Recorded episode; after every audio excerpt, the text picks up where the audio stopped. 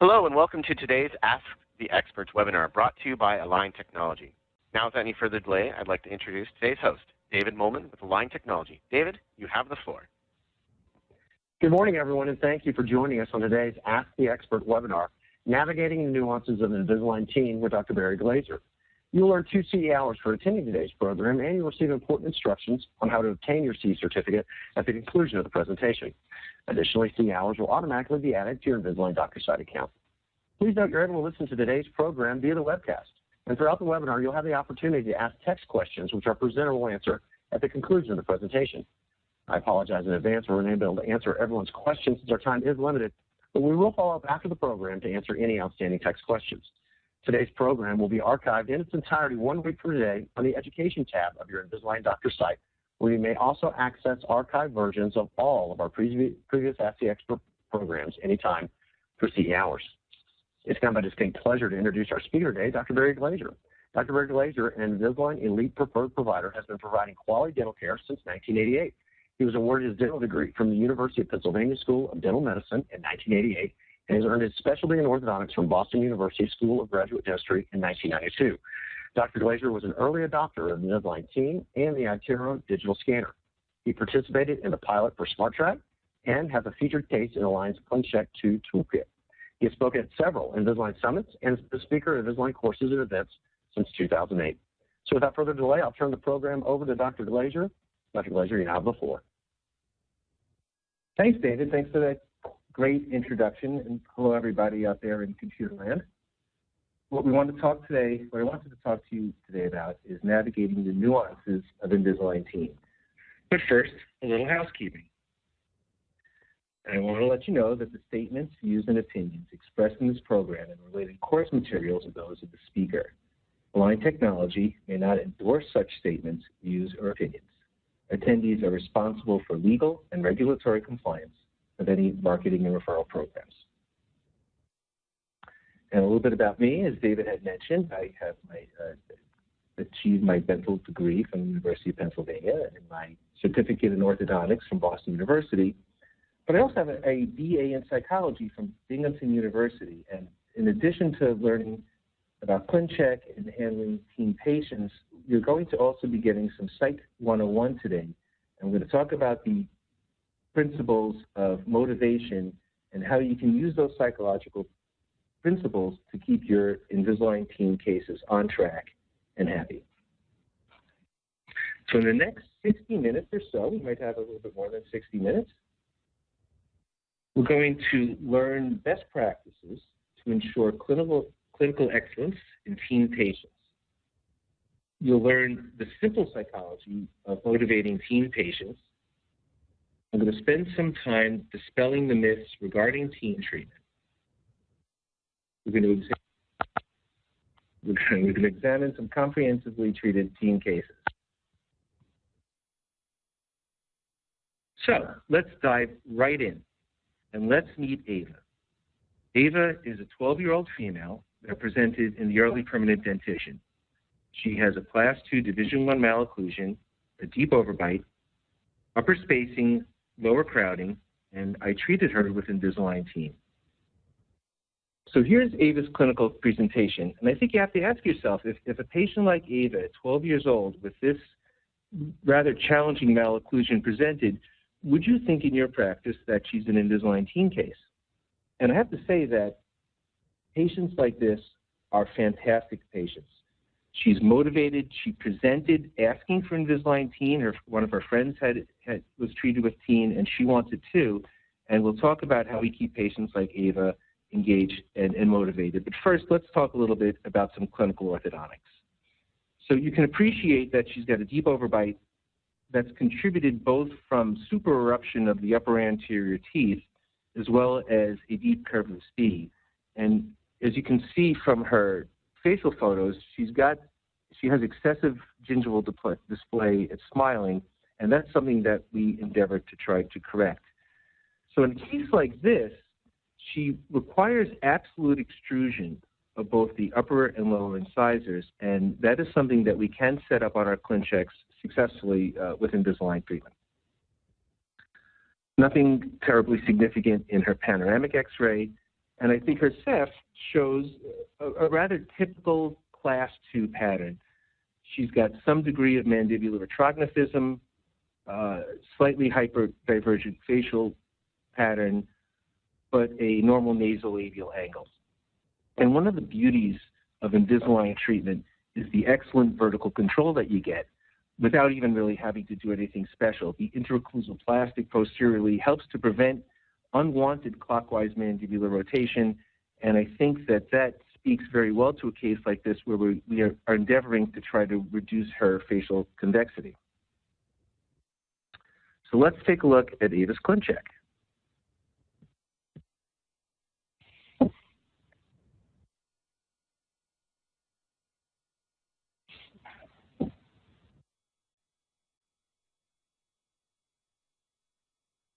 Okay, so a couple of things first. I want to show you the uh, magnitude of the class 2 relationship. It's relatively significant on both the right side and the left side. So how do we set this case up for success? Let's start in the lower arch. The patient presents with a deep curve of Spee. And what we want to do in a case like this, now what I don't want to do, I don't want to correct her deep overbite via posterior eruption. And the reason I don't want to do that is because she's already somewhat mandibular deficient and she's class 2. If I erupt the posterior teeth, I'm concerned about potentially uh, potential clockwise mandibular rotation, which would make her class 2 discrepancy worth, worse and also make her appear more retrognathic. So that's not the move that I want. In a case like this, I endeavor to treat her deep overbite with lower anterior intrusion. So in the lower arch, we're going to approach that by setting up posterior anchorage. And what I mean by posterior anchorage is that these attachments, these are occlusally beveled rectangular attachments on the lower fours and fives. And those attachments are going to provide aligner grip. Think about physics. For every action, there's an equal and opposite reaction. So in a case like this, the aligner is depressing the lower incisors. The reaction force will be that the aligner will tend to dislodge posteriorly. But that's a problem. If the aligner dislodges posteriorly, it would be the same thing as if the patient were in braces and you had, let's say, a utility arch with a tip back bend to the molar and the wire became disengaged from the tooth. There's no more force for intrusion. So I need that aligner to snap down in the buccal segments to support the lower incisor intrusion. So this would be my go-to setup. I would go into 3D controls in ClinCheck Pro, and through the magic of technology, I can show you what that looks like. And I would engineer the attachments on the lower fours and fives, go into attachments and cuts, and I would make them four millimeters in length. And the reason that I make them four millimeters in length is that I want to get additional aligner grip in the buccal segments to support the intrusion of the lower incisors. So we'll do that on both sides. Now, the second move that I'll make is I want to develop a reverse curve of Spee in the lower arch. And it's not anything different that I would do with a patient where I was treating them with fixed appliances. And if you think about pre-adjusted prescriptions and straight wire orthodontics in general, you know, the promise of, I suppose, of straight wire appliances that we would tend to want to throw a wire into the patient and somehow the, the, the case is going to treat itself. And, and as orthodontists, we know that doesn't happen. We know that despite the fact that we have sophisticated prescriptions and metallurgy to treat our patients with, with braces, we're still engineering our wires. We're making compensating bends, we are adding auxiliaries, and one of the common things in a patient like this would be to perhaps at, the initial arch wire to place some kind of reverse curve arch wire to help to level the curve of Spee. And my point is this. When we place a reverse curve of Spee arch wire, we don't really expect the lower arch to get that curve, but we know that by placing a reverse curve arch wire in the lower arch, the reverse curve will flatten the arch. It's going to produce force systems to get flat. Well, it turns out to be the same thing with ClinCheck. So what I would do is go into 3D controls and select the tooth option. Now this is a neat little move. When I want to move a block of teeth all at the same time, if I hold down if, if you learn one thing on this webinar, I hopefully this will be worth it. if you hold down the control key, you can select multiple teeth on your ClinCheck, and then you can move them all at once. So in a case like this, I'm going to add an additional 2 millimeters of lower incisor intrusion as over-treatment to put a force system to flatten the arch, just like I would do with uh, a reverse curve arch wire. Now, if you'll notice, you'll see that some IPR lights up. In this situation, you can safely remove the IPR. Now, here's why. I don't expect the lower incisors to ever reach this level of intrusion. I am just essentially placing a force system on the lower incisors to get the arch flat, just like a reverse curve of the arch wire. So the, lower incisors aren't going to wind up here, so you don't need to worry about the IPR. So there's some over-engineering in my lower arch, and that works really well to help to control the bite. And if you're looking for a nice set of instructions to give your technician, uh, I actually have this as on my clinical preferences. My clinical preferences state, for all deep bite cases, please finish with the final overbite at zero millimeters. And it gives me a little bit of additional forces to get the bite open, and that works real well. And that's exactly how I set up Ava's case. Uh, oh, one other thing to talk about too would be, let me just turn off 3D controls here for a second. She's also set up to wear class 2 elastics. And the way I like to do it is I like to use precision cut elastic hooks on the upper canines and the lower molars. Um, and, to, and I place a retentive attachment on the lower first molar. This is an occlusally beveled rectangular attachment to prevent the aligner from popping off from the pull of the elastic. If you prefer to place a button here and a, a button cut out a button, it'll work just fine too. So here's your ClinCheck. And at the very end, you'll see the class to the elastic jump, which is a prediction of the occlusal change that I'm expecting in this case. So now, let's go forward and see how we did. So this is Ava's refinement ClinCheck. And as you can see, the sagittal correction is almost there, so I'm going to continue to run in refinement class 2 elastics. We need to soften the occlusion just a little bit more. Almost class 1, not quite there. Bite opening is coming along well. Lower arch is relatively flat, but if you look at teeth 8 and 9, you notice that they still look long relative to 7 and 10. And in particular, because Ava has gummy smile, I really want to get some additional intrusion to 8 and 9. So in refinement, we've set her up with some additional intrusion of upper right one, upper left one. And if you'll notice on the laterals, there's attachments. And the attachments on the maxillary laterals, they're conventional attachments, and I use them all the time. And what they are are four millimeter long rectangular attachments that are beveled towards the gingival. I then drag that attachment down towards the incisal edge where the aligner plastic is, is a little bit thicker and I, you get a little bit more grip. The purpose of these attachments is to support the intrusion of the upper incisors. So let's look at Newton's third law one more time. So the aligner, the force systems are placing an intrusion force on upper right one, upper left one. That reaction force makes the aligner tend to slip off the laterals.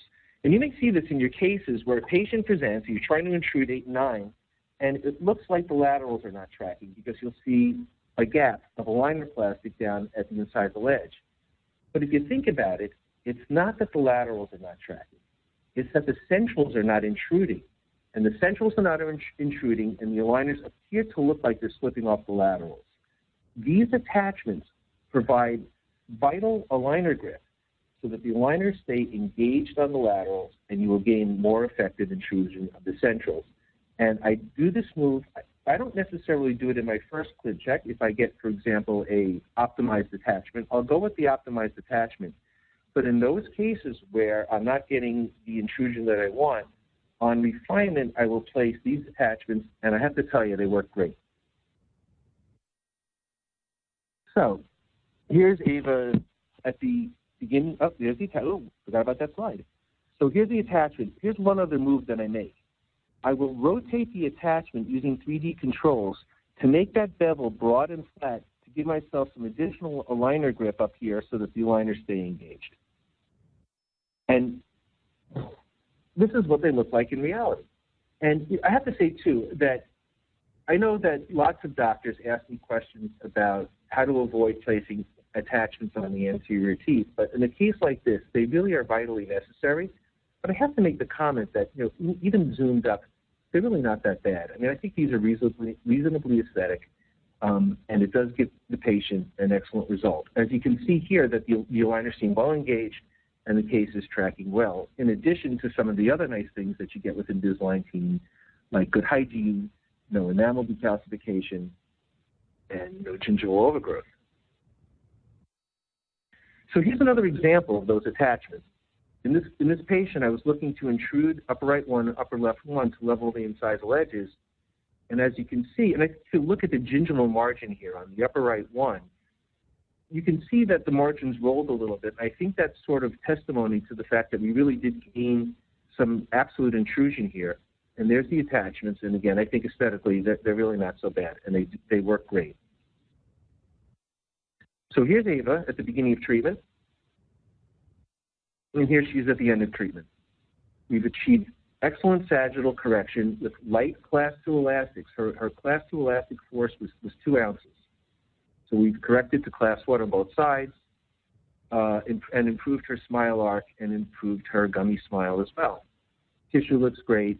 Teeth are nice and shiny, no decalcification. I'm just really happy with the result. She's, she's a great kid. And this is just a close-up of the difference that you can achieve with aligner therapy. And I'm, I'm really happy with that result, and, and she was too. Her final pan is normal, root position looks good. If you look, we look at her superposition, she started with somewhat of a deficient mandible, and I am not expecting to grow a mandible here, so we did not see impressive growth. Nevertheless, you see some of the effects that the research shows. And if you're looking for a good article, look at the March 2013 AJODO and an article by Janson and Associates that looks at the effects of class 2 elastics. And you know, one of the effects is that you get a headgear effect. And A point tends to stay in its original position, and the maxillary first molar tends to stay in its original position while you're getting dentitional changes in the lower arch, and that adds up to nice class 2 correction. Ava's treatment time was two years, four months, 28 months, two refinements, and she only had to use two ounce light elastics, and she's being retained with Invisalign retainers. okay, so now let's talk a little bit about Psych 101, and let's talk a little bit about the psychological concept of motivation. And by the way, there are some test questions in here too, so I'm just saying. so, what is motivation? The definition of motivation are the biological, emotional, social, and cognitive forces that activate behavior. In, in, more lay terms, motivation is why a person does something, why we engage in a behavior. Now, next question, warning. There are three components to motivation. The first is activation. Activation is the decision to initiate a behavior. Second component is persistence, and that is the continued effort toward a goal. And the third component is intensity, which is the concentration and vigor that goes into pursuing the goal. Or it doesn't have to be visible. You can think, for example, about maybe you want to get into shape, you want to lose a couple of pounds. All of these three things have to go into becoming motivated to reach a goal. And all of these are absolutely necessary for successful Invisalign teen treatment. Now, I want to talk to you a little bit about the differences between extrinsic and intrinsic motivation. Extrinsic motivation are things on the outside that help us reach a goal. Trophies, monetary rewards, social recognition, praise, all of those things help to keep, keep us on track to what we're supposed to do. Versus intrinsic motivation which is what comes from inside of each of us, and it's personal gratification and satisfaction in achieving a task. Now, Invisalign is incredibly motivating to teens, and it provides extrinsic motivation for the obvious reasons. you have a high school kid, it's, it's less noticeable than braces in social situations, more comfortable. Teenagers are very appreciative of not having diet restrictions. And all of those factors are, extrinsic motivators that, that help keep teens on track. But what about intrinsic motivation? We want to sort of activate the patient's own desires to achieve. And I have found that this magic phrase, you won't have to go to the prom or have class pictures with braces, is incredibly powerful. And I have to tell you a quick story, and this is a true story. Two years ago, a patient came in, she was in eighth grade, and she wanted braces because her friend had braces and she wanted colors. And we said, okay, fine. So we put braces on, and she'd come into the office with a little pigtail. True story and she'd be so excited about picking out her colors. Everything went along fine. She'd always come in with her mom for appointments. Well, one day, the next fall, I walk in and she's sitting in, in the chair, not looking at me, looking straight ahead. Her pigtails are cut. She's got a piercing, and there's a strange man sitting in the, the parent chair who turns out to be her father, who I've never met before. And he doesn't say hello, and he looks up at me, and he says, "She wants to know when these things are coming off." Why? Because she's in high school and her friend got her braces off, and now I'm ruining his daughter's life, and she's ruining his life, and, and it's a bad situation for everybody. And I think we've all dealt with that, with, with, children make that transition through puberty, and all of a sudden you're doing wonderful orthodontic treatment, and everybody's mad at the orthodontist. Uh, and the patients are no longer motivated, they're not brushing, they're not applying it, and you know what happens after that. Well, you can capitalize on that kind of concept with Invisalign Teen. And you have a patient that's being treated with Invisalign Teen, and all you have to do is say, look, if you don't want to take selfies with braces, if you don't want to have to go to high school with braces, if you don't want your senior portrait with braces, just wear your aligners 22 hours per day, follow our instructions, and you won't have to. And it's incredibly motivating to kids. If you, if you think back to, to yourself when you were in high school, you know, things were important. What what brand you wore, even today, you know, the kids have to wear whether it's Under Armour or North Face, but they're very very brand specific. And it, for example, you know, my kids want sneakers, and if I don't find the right ones, they refuse to put them on. And that psych- psychological concept of motivation helps to keep these kids on track. And quite frankly, they are my best patients. And if you haven't treated a lot of teens, give it a try and just try to partner with them and keep them positively motivated and you'll be pleasantly surprised at how well they do. Okay, so let's get back to and let's meet Haley. Haley's a 12-year-old female. Uh, she presents with a class 1 malocclusion with a deep overbite, sorry about that, with upper and lower crowding, and I treated her with Invisalign Teen. So here's Haley's presentation. Class 1 case, deep overbite, uh, significant upper and lower crowding uh, in addition to having some collapse uh, on this side of her arch. Now, I have to say that when you're looking at your ClinCheck treatment plans and you're thinking about deep bite correction and, and, know, and you know that deep bite correction can be a challenge, when you look at a case like Haley's, it's really not that difficult. And the reason why is that she's got some degree of retro inclination of her upper and lower incisors. And when we flare, we procline the upper and lower incisors forward, they relatively intrude. The teeth arc forward, and as they arc forward, the bite opens naturally. So a case like Haley's, I call this an Invisalign teen free ride. The bite will open naturally as we flare the teeth forward, and bite correction is not a challenge at all in a case like this. So when you recognize this one, it's not one that you should be concerned about. Nothing unusual on her pan. Nothing terribly unusual on her Ceph. She's normal divergent. Let's take a look at her ClinCheck.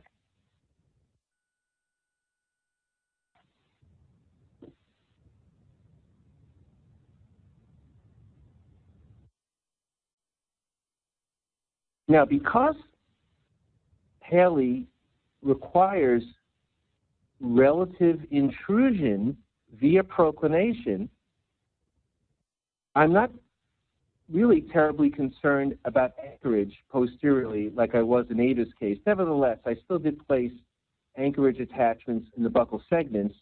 There's a small degree of absolute intrusion as well, as you can see here. But for the most part, most of our bite opening is going to be via relative intrusion and that is super, super predictable.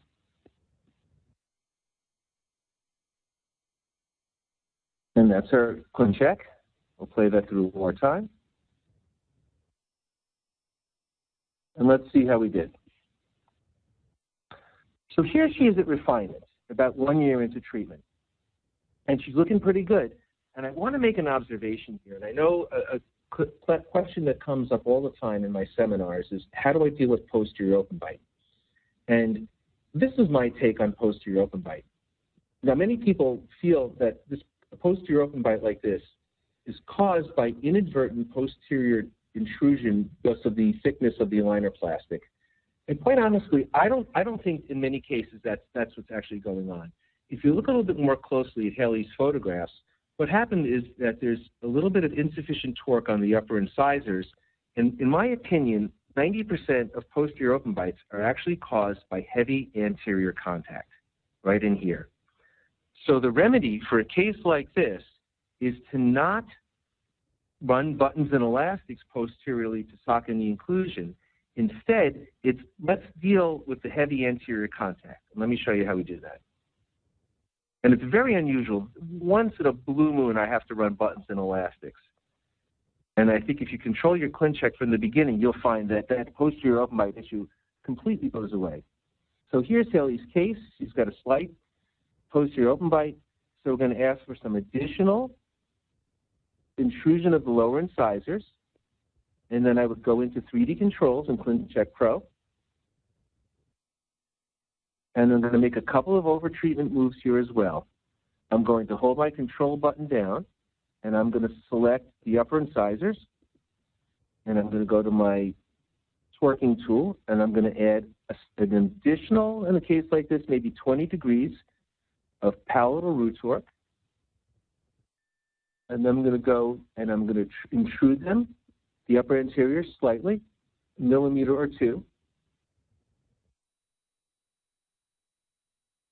And then I'm going to select my lower anteriors and do the same thing. I'm going to over-engineer my ClinCheck to clear the heavy anterior contact.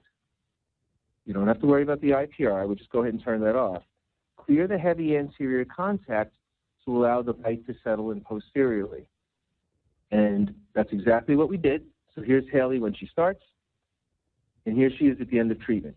And as you can see, without any vertical mechanics at all, by in, improving the anterior torque and the anterior, removing the anterior collisions, the case settles in, into a nice solid class one occlusion with good bite opening, midlines are on, case looks great. So that's something to think about next time you see a posterior open bite.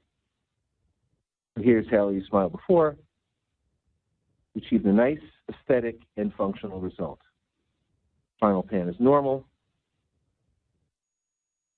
Nothing terribly exciting, I think, on our superimposition. We did procline uh, by design in a case like this to achieve the appropriate bite opening and alignment of teeth. Haley's treatment was 24 months, and she had one refinement. Okay, our next patient is Emma. Emma presented as a 12-year-old female in early permanent dentition. She presented with a class 2 division 1 malocclusion, deep overbite, upper and lower crowding, again, just like Haley, with severe lingual inclination of her anterior teeth, and we treated her with Invisalign Teen. So if Haley, uh, excuse me, if Emma walked into your office, would you treat her with Invisalign? And I have to say, again, based on what we just saw with Haley, because of the retro inclination of the upper and lower incisors, bite opening proceeds normally in a case like this just through relative intrusion. Oh, something else to talk about. Now, if you notice, she still has a primary uh, molar on the lower left side. And this is a beautiful thing. Now, I was fortunate enough to study under Dr. Anthony Gianelly at Boston University. He was talking about evidence-based dentistry, I think before evidence-based dentistry was really even a term. But one of the lectures that Dr. G gave us was talking about the underuse of lingual arches. And Dr. G directed us to research to show that simply by holding leeway space, 75% of patients could be treated non extraction without expansion of the intercanine width on the lower arch or, or, or proclination because you get about two millimeters of leeway space per side. Four millimeters is quite a lot. So late mixed dentition cases are great for Invisalign Teen. You start the patient where the lower E's are still in place. Uh, at refinement, the lower E's have exfoliated, lower fives have erupted, and now you've got four millimeters of space that you can utilize just like you would have with a lingual arch to help to resolve your lower crowding, and, it, and it's a beautiful thing. Upright upper and lower incisors, and a hypodivergent facial pattern. Let's take a look at Emma's ClinCheck.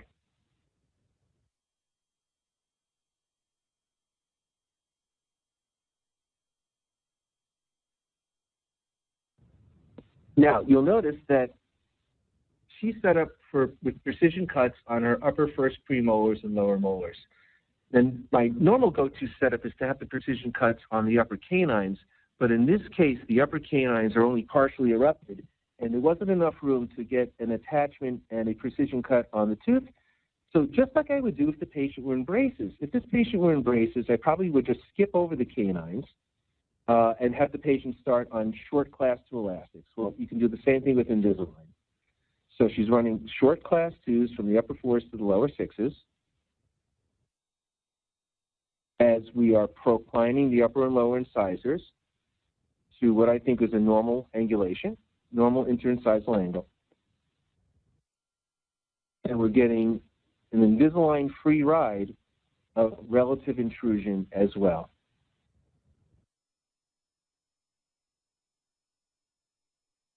So here's Emma's pre-treatment presentation. And here she is at the end of treatment. Nice bite opening, nice sagittal correction, nice arch alignment, uh, and a nice facial profile uh, all at the same time. Now, I have to make the comment that th this is a fairly aggressive amount of lower incisor proclination, and for some of you out there, that might be more than, than you're comfortable with. And I think one of the beauties of, of setting up your ClinCheck treatment plans is that it's customizable by you. I mean, I always make the comment that Invisalign is not a technician in Costa Rica telling you what to do. It's you directing your technician to set up the cases the way you want. And your technicians are very skilled.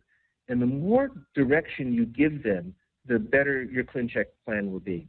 So for a case like this, if you looked at your first ClinCheck and felt that maybe that proclination was more than you wanted, this would be a case where you could go into your ClinCheck, virtually add in some uh, IPR, uh, and set up this case just the way you want it.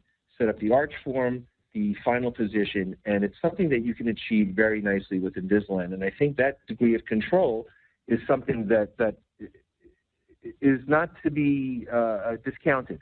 And I think that's something that you should think about. Now, I have to say, too, that I've seen plenty of ClinChecks set up with these instructions. Dear technician, please level, align, and derotate all teeth. And that's it. And I don't even know what that really means. I think it, means that you're sort of leaving those decisions to the technician. So I don't think that those are precise instructions. I think you're much better off talking about degrees of proclination and millimeters of labial movement, and you dictate to your technician what you want, and they'll be able to give it to you, and you wind up with a nice result. Final hand is normal. And again, you can appreciate the amount of proclination that I prescribed. This is what I was comfortable with. You have to make the decision for yourself. Emma's treatment lasted 28 months. She had two refinements. She was wearing light class 2 elastics, and she's being retained with Invisalign retainers. Okay, so now I wanted to give you a little bit. We we only have an hour or an hour and 15 minutes, and it goes by oh too fast. But I wanted to give you a little lightning round to show you what you can achieve on teenage patients routinely. So this patient is Lance. Lance presented at the age uh, of 11, and you might look at the upper left one and think, you know, it's never going to happen in a million years. But Lance was treated in 16 months with Invisalign Teen. This is Bridget. Bridget's challenge was to uh, absolutely extrude, absolute movements are more challenging. So absolute extrusion is extrusion. You're extruding that upper right canine relative to the alveolus. So in Bridget's case, we set her up with a button cutout on the upper right canine. I bonded a button here, and I had two precision cut elastic hooks on the lower canine and first premolar, and she wore a triangle elastic, just like I would do if the patient were in braces. So this is an elastic assisted extrusion, and her case turned out well. Nice, nicely soft in occlusion. This is Erin. Erin also presented with a deep bite. In Erin's case, you know, you start to see patterns. And I look at Erin and I think, you know, she reminds me a lot of Ava. So this would be a great case where I'm looking to intrude the upper right one and the upper left one that are super erupted. This would be a great case to set up her laterals with the four millimeter long gingivally beveled rectangular attachments to achieve absolute intrusion of the centrals. And at the same time, this would also be a good case to use precision bite ramps to disocclude the posterior teeth to help to swing that cross that upper right canine out of crossbite. In her case, turned out nicely as well. This is Kyle. Would you treat Kyle with Invisalign? A deep impinging overbite, a significant overjet, a large protrusion, and Kyle was treated with a similar pro- protocol called with over engineering of the deep bite with additional reverse curve of Spee, class 2 elastics, and intrusion and retraction of the upper incisors. In this case, turned out nicely, and did no, no other auxiliaries other, other than just class 2 elastics. This treatment was 17 months. this patient, you know, more of a, if you're really looking for an Invisalign teen low-hanging fruit, if you haven't treated teens at all and you're still maybe a little skittish, uh, a patient like this is ideal. This patient presents with a class 1 malocclusion. She doesn't have a deep bite or, or, or open bite or vertical problem. It's essentially a class 1 crowded case. And she was treated with a combination of lower uh, IPR, uh, a judicious amount of proclination, and posterior expansion her case lasted uh, one year, did not require any, any case refinement, even with those severely rotated upper canines. This patient, you can tell what year I started him by the uh, Bieber haircut. This is Tim, probably 2011. The clinical challenge in Tim's case is the labial movement of the upper lateral incisors requires quite a bit of compensatory labial root torque. Uh, and again, my instructions to my technician here were please give me an additional 30 degrees of labial root torque on the upper right two and the upper left two to help control that. You know what this would be like? This would be like a case where maybe you would flip the bracket upside down if you're using a pre-adjusted appliance to get some additional torque. Well, we can do the same thing with the aligners. And we were able to control the position and the torque uh, control on the upper laterals to give him a good functional and aesthetic result as well. This is Oscar. Um, if that frightens you, it shouldn't. It's class two, class two, division two, with a, with a deep impinging overbite, and we were able to get Oscar corrected to a nice result as well. So there's really a lot you can do uh, uh, with Invisalign teen treatment if you think through your ClinCheck plan and you think through biomechanics and you apply what you already know, what you do every day with braces, and you apply those principles to your aligner therapy. This is Gabriella. Gabriella was one of my early Invisalign teen patients. She presented as a 12-year-old young lady with a significant anterior crossbite, traumatic occlusion on the lower incisors, gingival stripping. Gabriella's treatment was 19 months and she just came into my office. Lucky for you, she just came into my office um, on Wednesday, and now three years into retention, and she's holding up well. Interestingly enough, she did have a little bit of asymmetric mandibular growth. She, you know, she was a class three, so the midline's off maybe a little bit more. Nevertheless, her her occlusion is holding up well, and it was a non-surgical case, and she did great. And she's wearing her retainers, and she's a happy patient. Okay, so now let's get off the clinical orthodontics for a while, and let's talk a little bit about how to handle Invisalign teen consultation because typically you're going to be dealing with, well, in my office, we almost always deal with the moms. It's very rare that dads come in, but you're going to be dealing with the parents and you may be dealing with some objections. So this is how I have a successful Invisalign teen consultation in eight easy steps. Number one, now this may seem obvious, mm, I suppose it is, but I'm sitting in the exam room and I'm looking at a child and I'm, my TC is taking notes and I look up at the parent and I say, Gabriella is an excellent, if the patient's name is Gabriella, uh, Gabriella is an excellent Invisalign candidate. And that phrase is going to elicit one of two responses. Now, if the parent says, you know, you're the fourth opinion that we've been to, and the other three orthodontists said she's not a candidate, well, that's you know that's the easiest consult you're ever going to have because if the patient says yes, we're here to see you because we know that you're the Invisalign teen doctor in our community. Basically, I, I explain whatever I think is important as far as diagnosis and treatment planning, and then I turn it over to my treatment coordinator, who explains the Invisalign process, presents the fee, payment options, closes the deal, and then sets up appointments to start. Now, in my office, that would be a half-hour appointment to take a scan and to complete our records, and then three weeks later, a 45-minute appointment to place attachments, and to begin the Invisalign experience. If you happen to be set up in your office for same-day starts, there's no compelling reason that you couldn't go ahead and do your scan and get gather those records right at the consult, and then set the patient up to start uh, three weeks later. So that's the easy one. But what happens, and this can happen more often when you're when there's not a lot of Invisalign teen treatment going on in your community.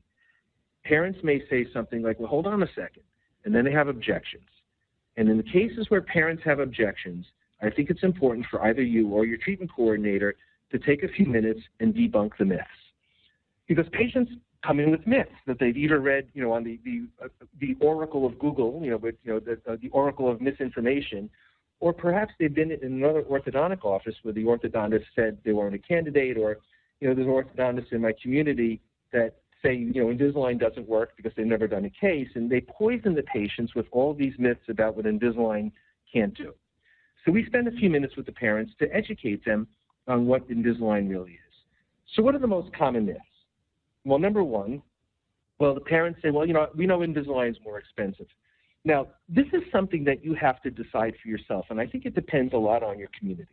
In my community, uh, if I charge upcharge for Invisalign, it makes patients want to switch to braces. They, they don't want to pay the extra money for Invisalign.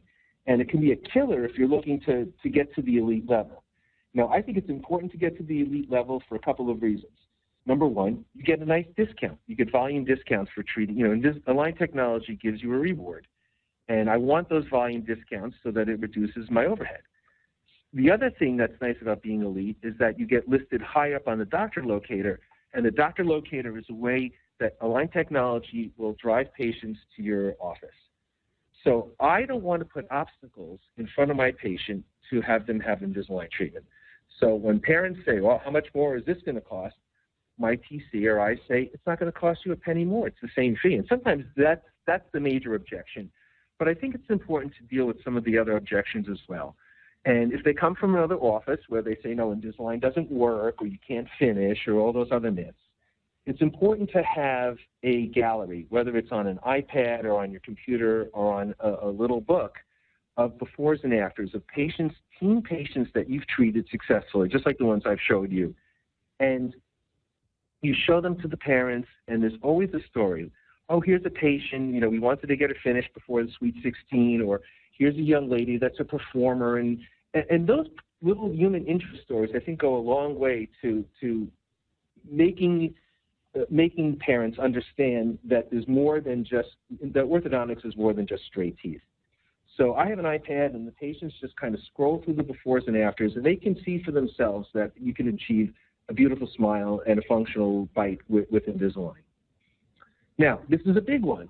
You know, I don't want to have to go through the garbage at McDonald's and look for the lost aligners. Or what they're thinking is, how much is it going to cost me every time Johnny loses an aligner? Well, don't worry about that, Mrs. Jones, because with Invisalign Teen, the first six replacement aligners are at no charge. And it's no big deal. If your child loses an aligner, it's digital dentistry. You can go online, you can order a, a new aligner for you, it's not going to cost you a penny. Now, in reality, it's very unusual that we order a new set of aligners. And this is an emergency in my office that I never know that happens because Nancy at the front desk handles it. This is how it works. Mrs. Jones calls up and she says, Nancy, I have a problem. Johnny lost his aligner. Nancy says, What aligner is Johnny on? Mrs. Jones says, Number four. And Nancy says, Have Johnny switch to number five. If it's not too tight, have him wear it an extra week, and the problem is solved. I don't even know the emergency ever happened.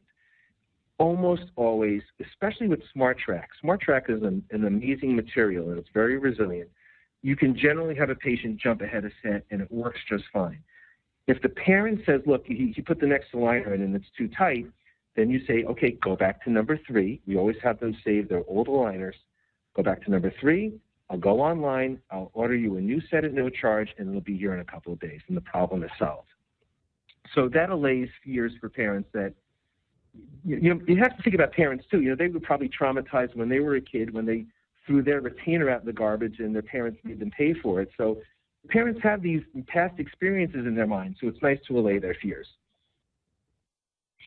Certainly, your, you or your treatment coordinator should spend some time explaining the benefits of Invisalign. And after a while, you know, it may seem obvious to you, but it may not seem, be so obvious to the to the parents. So, what are the benefits, and and to the patient too?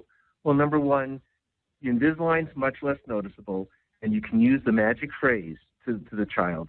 You don't have to go to the prom or have your class pictures with braces, and that's very motivating for you know we have like some of these patients that I showed you they're either cheerleaders or performers or uh, or athletes and they don't want braces in high school and this helps to activate their intrinsic motivation clearly they're much more comfortable we don't deal with canker sores and that kind of thing like we do with fixed appliances uh, rare emergencies. What's an Invisalign emergency? That they call up and lose a retainer. It's generally it's not even a red appointment on your schedule because it can be handled at the front desk.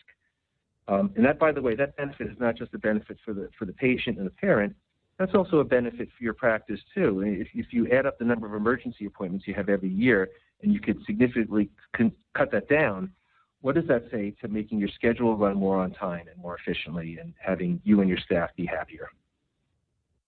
Parents too. I mean, they, they don't want to keep schlepping back over to your office. That's a New York term for those of you who are not in the New York area, um, coming over to your office for emergencies too. And I think the efficiency of Invisalign is a huge plus for busy parents and busy kids. Um, we see patients in my office once every three months. So when you start your Invisalign teen experience, we insert aligner number one, and we give you number two through six. And that is a plus. Don't feel guilty. The, par- the parents don't feel like you're somehow ripping them off by not seeing them enough. You know, Mrs. Jones, if if Gabriella is a, is a good patient and follows instructions, we're only going to need to see you about once a season. We know you're busy. We know you're, you're you know you're both both parents are working, and of course we all know that volleyball and soccer are much more important. This is between you and me, guys, but volleyball, football, and soccer are much more important than their dental health. And you know how hard it is sometimes to get these kids in for appointments. Sometimes I can't see kids at all during football season. Well, it's not a problem. Here's enough aligners to last you through football season, and we'll see you when, when the season's over. And parents appreciate that. That is a huge plus, so make sure you don't overlook that one. Better hygiene. You saw the cases that I was showing you. You don't deal with gingival overgrowth and enamel decalcification. And I think that's a, a, tremendous plus too. And not only do parents appreciate that, but you're referring your referring dentists will appreciate it as well. Um, this is another big one you you had that kid that comes in, you've convinced them that braces are cool, and you give them the, the T-shirt that says braces are cool, and they're all excited for braces, and then you take out the no-no list. There's no sticky candy, no gum, and you know no chips, and then and all of a sudden braces aren't so cool anymore. We tell patients if you want to chew sugarless gum, knock yourself out. Um, they can chew the chew gum with their aligners, and it, it may stick a little bit. I don't care as long as it's sugarless. Um, and kids love that. Susie, if you want to take your aligners out when you go to the movies with your friends and eat popcorn, that's fine with me. Halloween, leave your aligners at home, knock yourself out. And it's very, very motivating for, for teenage patients. It's a big deal.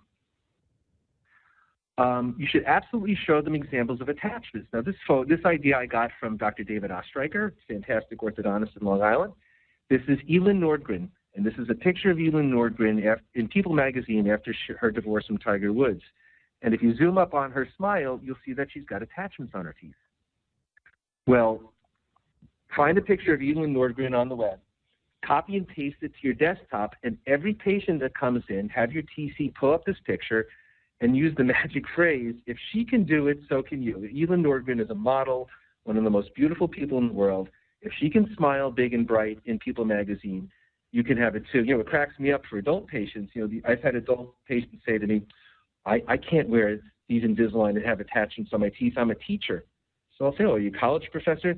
No, I teach second grade. I say, I really don't think the seven-year-olds in your class are going to mind that you have attachments. But for sure, you want to educate patients on attachments, and, and you don't want that a surprise the day they get their aligner. So show them the, the attachments and reassure them that it's not really an aesthetic issue. IPR. Not only should you explain IPR in lay terms, and I think a really nice term is recontouring. We need to do some, some judicious or gentle recontouring between your lower front teeth to make some room to help them fit in. I think that's a nice term that's not, not terrifying. Um, there's a great brochure that you can get from the AAO that goes over all the details of why IPR is safe and effective done appropriately. I also think this is a tip. We explain IPR three different times. We explain it at the consult. We explain it again when the patient's getting their Invisalign scan. And if it's a teenager on the visit where we're going to perform IPR for the first time, I want the parent back in the treatment room because sometimes the parents, you know, they sit up in the reception area, they're working on their laptop or they're on a conference call. But I don't want to perform IPR on a child and have them walk back into the waiting room with some blood in their aligners because their papillae are high. and Have the parent say, I don't understand what, just, what you did to my child. Because even though you've explained the IPR to them two times before, they don't remember. So this is one of those situations where I think it's critically important to inform before you perform. So have the parent sitting in the chair and say, Mrs. Jones, this is the visit. Where we're going to do that gentle recontouring. And you'll be surprised at how many times the parents go, wait, you're going to do what? And they have no recollection of the other two conversations. So go over it one more time so that your, your parents aren't upset because, you know, you mowed down their kids' teeth or some of the other things that they say to me sometimes. So tell them about it, and then you're good. Discuss refinement early and often. Now, this has happened to me, so I, don't make the same mistake I did. I had, had, a, had a young lady come in for treatment. I told her she was going to be a two-year case. You know, it wasn't MRA, but that type of case. So they get their first batch of aligners, and it's like 22 stages of aligners. And the patient comes in at stage 22, and we're ready to do a refinement, and the kid says to me, you promised me that I was going to be done in 44 weeks. And the mom says to me, it swears that she heard me say it too. And of course they didn't say it, but what happened was they, they went in home or they went in the car and they looked at their little looked at their little aligner pouches and they saw 22 stages times two, and in their mind they reconstruct psychologically that I said their treatment was going to be 44 weeks, even though I told them it's a two-year treatment plan. And I don't get upset by that because it's just a phenomenon. I mean, we don't always, you know, perception is different for every person. So it's important to set up realistic expectations using phrases like this. You will need multiple batches of aligners. At your first checkpoint, we will rescan your teeth for your next bunch of aligners. Because when you say that to a kid, they'll say, Well, how many will I need? And then I say, I don't know. And it's true. I don't know how many stages you'll need until I work up your virtual treatment. I'll let you know next visit. And if you talk about refinement early and often, it helps to reduce the chances that a patient will say, You promised me that I will be done in, in, in 44 weeks, and now everybody's mad. So take it from me because uh, I've made that mistake. Number eight, liberally use the hammer of Thor. Now, I'm a Mets fan, so that has even more significance for me uh, based on the, our, our pitcher. But the hammer of Thor, for me, to get parents to, to get over that hump, to say yes to Invisalign teen treatment, is this. If for any reason it's not working for you or your child, I will switch you over to braces at no additional charge. Now, if you pick the right child, if you pick that high school kid, that cheerleader, that Eagle Scout, the chances of you having to switch over to braces are almost zero. And I track it in my office, and we have to switch to braces about 1% of the time. Now, you should be aware that right now, so this, this seminar was given live on May 20th, 2016. So if, it's archi- if you're listening to it archived, this may or may not apply. But right now, there's an Invisalign teen guarantee from Align Technology. And if you have a patient, a teen patient that starts an Invisalign, and they flunk out of Invisalign within the first six months, uh, Align Technology will refund you $300 to cover the cost of switching them over to braces. And it's not full refund, but it's better than a hole in the head. So that's something to consider. Now, why do I say this? It's simply because patients very rarely bail out of Invisalign Teen. It gets parents to say yes. So if 99% of the time the patient finishes successfully, once in a blue moon I need to switch over to braces and I, I get a, a couple of hundred dollars, you know, $300 back from Align Technology and we finish them up in braces. So it, but it happens in much less. If you don't treat teens, you think you probably think I'm making this up, but it almost never happens. But that hammer of Thor, you say to parents, and you walk out of the room when you turn things over to your treatment coordinator, and you say, "Look, you have nothing to lose," and and it's a great way, a great positive imagery to help the parents have more confidence that Invisalign Teen is going to be a good thing for their kids. Okay, so we're uh, kind of coming down the home stretch. We have a few minutes to go here. I wanted to give you a few little management pearls that I learned the hard way, and so hopefully you won't have to. Number one, always have your patients, and this goes for any Invisalign patient, always have them arrive to their appointments wearing their existing set of aligners. Um, if they say something like, oh, I just left them in the car, or oh, I, I didn't wear them today because I was knew, knew I was getting a new set, that is a huge red flag. And I've had this just happened a couple of weeks ago. I, I heard this conversation in the clinic. One of my staff said to a patient, "Where's your aligners?" And he said, "Oh, I left them in the car." So Jackie said to him, "Oh, could you please go out and get them? Dr. Glazer wants to check the fit." And there's this long pause, and he goes, "Oh, actually, they're at home." so Jackie says, "So you just lied to me?" And the kid goes, "I didn't lie." I'm thinking, I think you kind of did lie.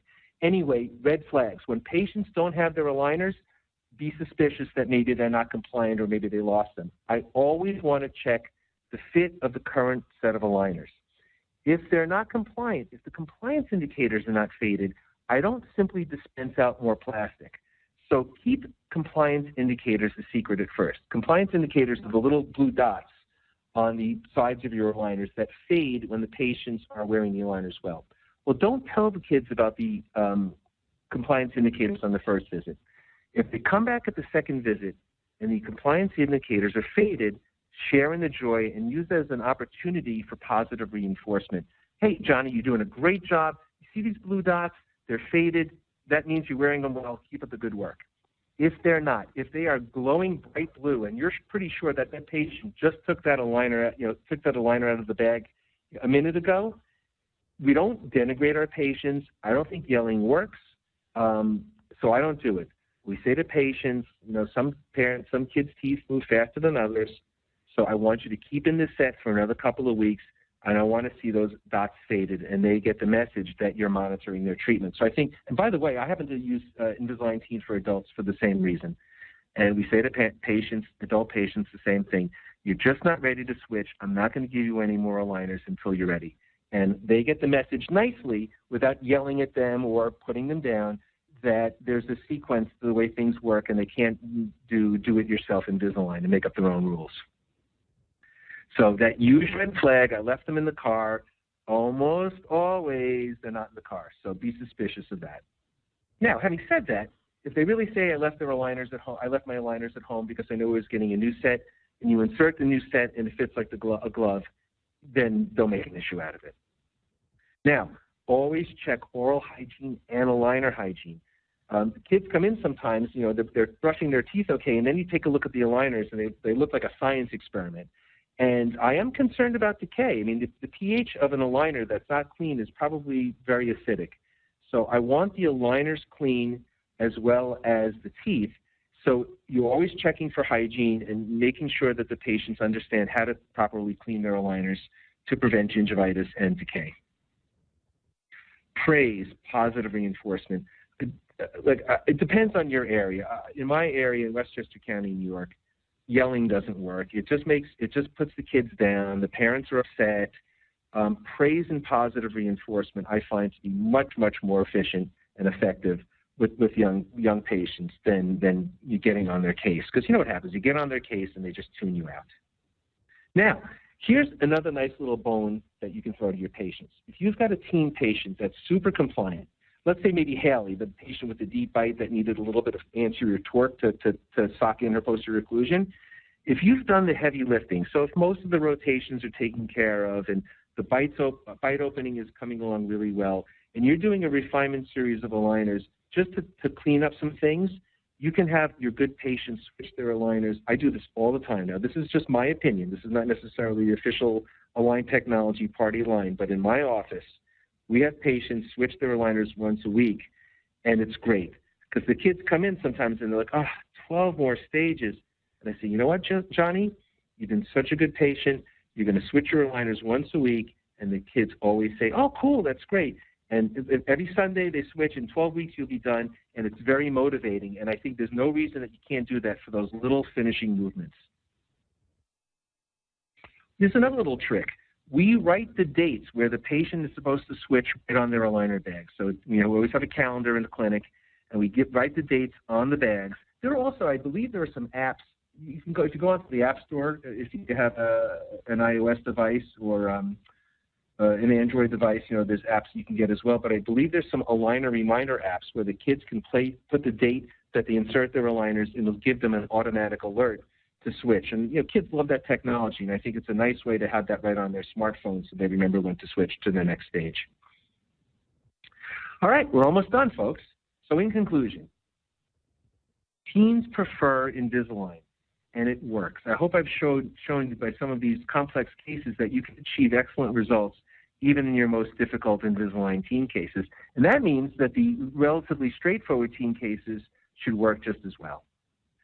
Invisalign Teen provides extrinsic motivation. Use the psychological principle of motivation to keep teens on track. Activate the patient's intrinsic motivation with the magic phrase, no braces for prom or class pictures. Take the time with parents to debunk the myths and make the consultation about why Invisalign treatment is the best choice for teens and their parents the consultation should be about why it's important for them, not why it's important for you. And I think if you keep that in mind, you'll find your, your start rates go up and your conversion rates go up too. So here's our call to action. In, the, in 2016, the teen consumer is radically changing.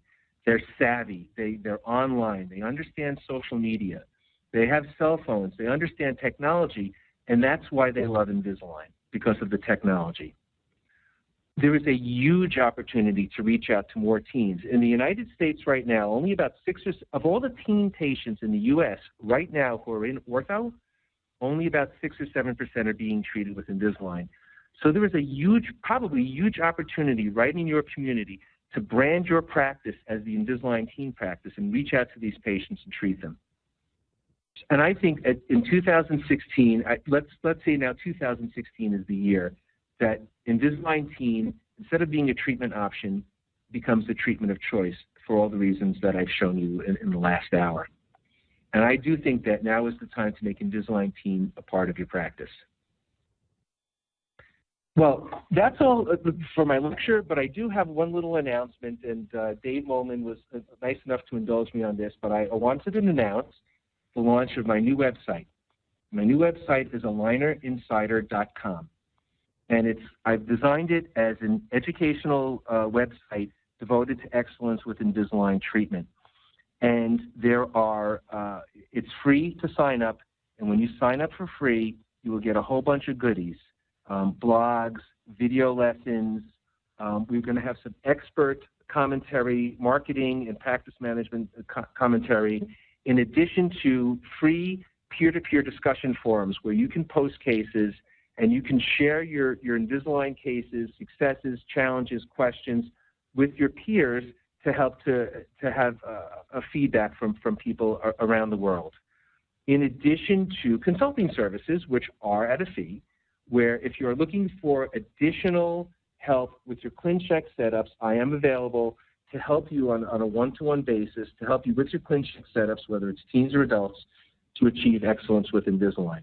And that website is www.alignerinsider.com. And you sign if you want. It's free membership, sign up today, and you can take advantage of that too. And I hope you'll take a look at that site. Now, I'm sure you all want continuing education, uh, and David Molman will explain to you how you can get your CE credits. Thank you so much for listening. I hope you've enjoyed today's uh, seminar, and I hope to see all of you soon. Thank you, Dr. Glazer, for a great presentation. I want to cover one quick thing that's very important. In order to receive your CE certificate for this program, currently on the screen right now, there's a link to take a quick survey. Once you complete your survey, you'll have immediate access to your CE certificate, so please go there after the completion of the program. If you experience any problems with viewing any of the presentation, the archive program will be available on your education tab of your Invisalign Doctor site. I want to thank Dr. Glazer for a great presentation, for all of you for taking time out of your Friday to join us. We look forward to seeing you on another Ask the Expert webinar. Thanks very much.